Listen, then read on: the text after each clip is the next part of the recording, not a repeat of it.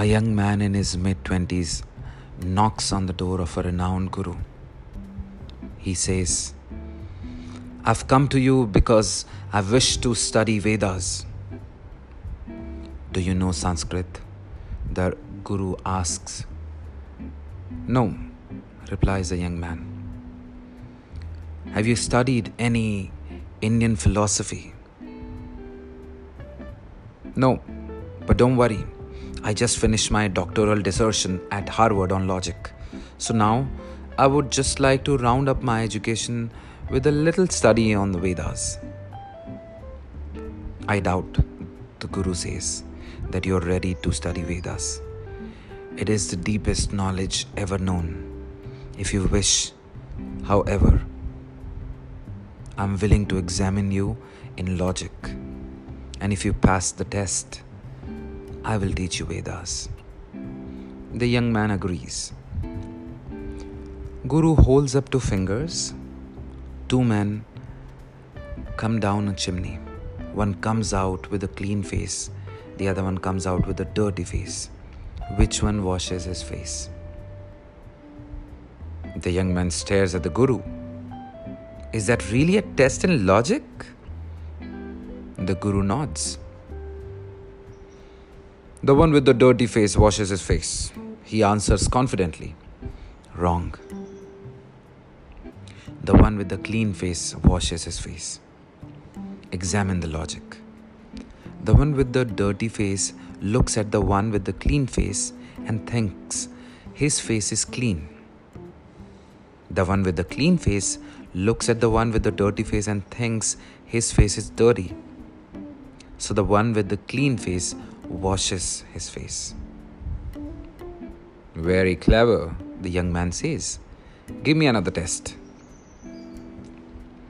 The Guru again holds up two fingers. Two men come down a chimney.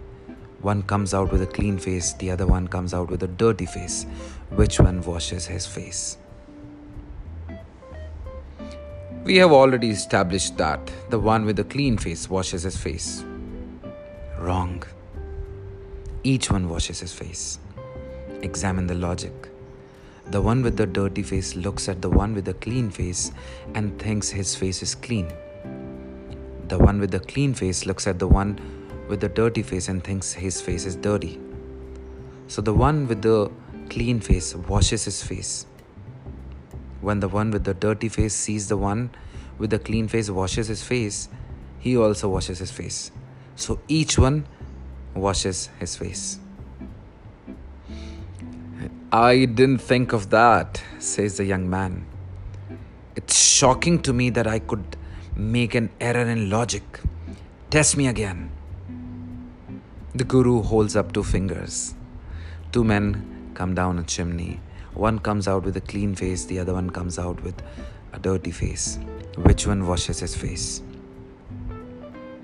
Each one washes his face. Wrong. Neither one washes his face. Examine the logic. The one with the dirty face looks at the one with the clean face and thinks his face is clean. The one with the clean face looks at the one with the dirty face and thinks his face is dirty.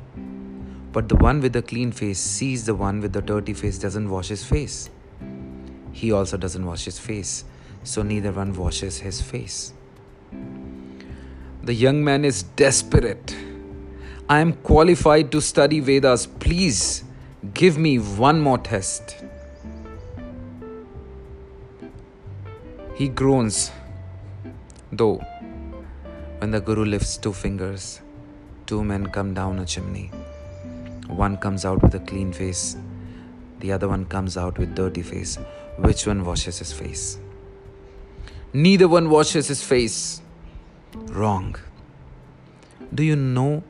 Do you now see why logic is an insufficient basis for studying Vedas? Tell me, how is it possible for two men to come down a, the same chimney and for one to come out with clean face and the other one with dirty face? Don't you see? The whole question is nonsense, foolishness. And if you spend your whole life trying to answer foolish questions, your all answers will be foolish too. That's why having wisdom is more important than having logic. So please work on wisdom, not always on logic. Thank you so much for listening. This is Bhaskar Yogacharya signing off.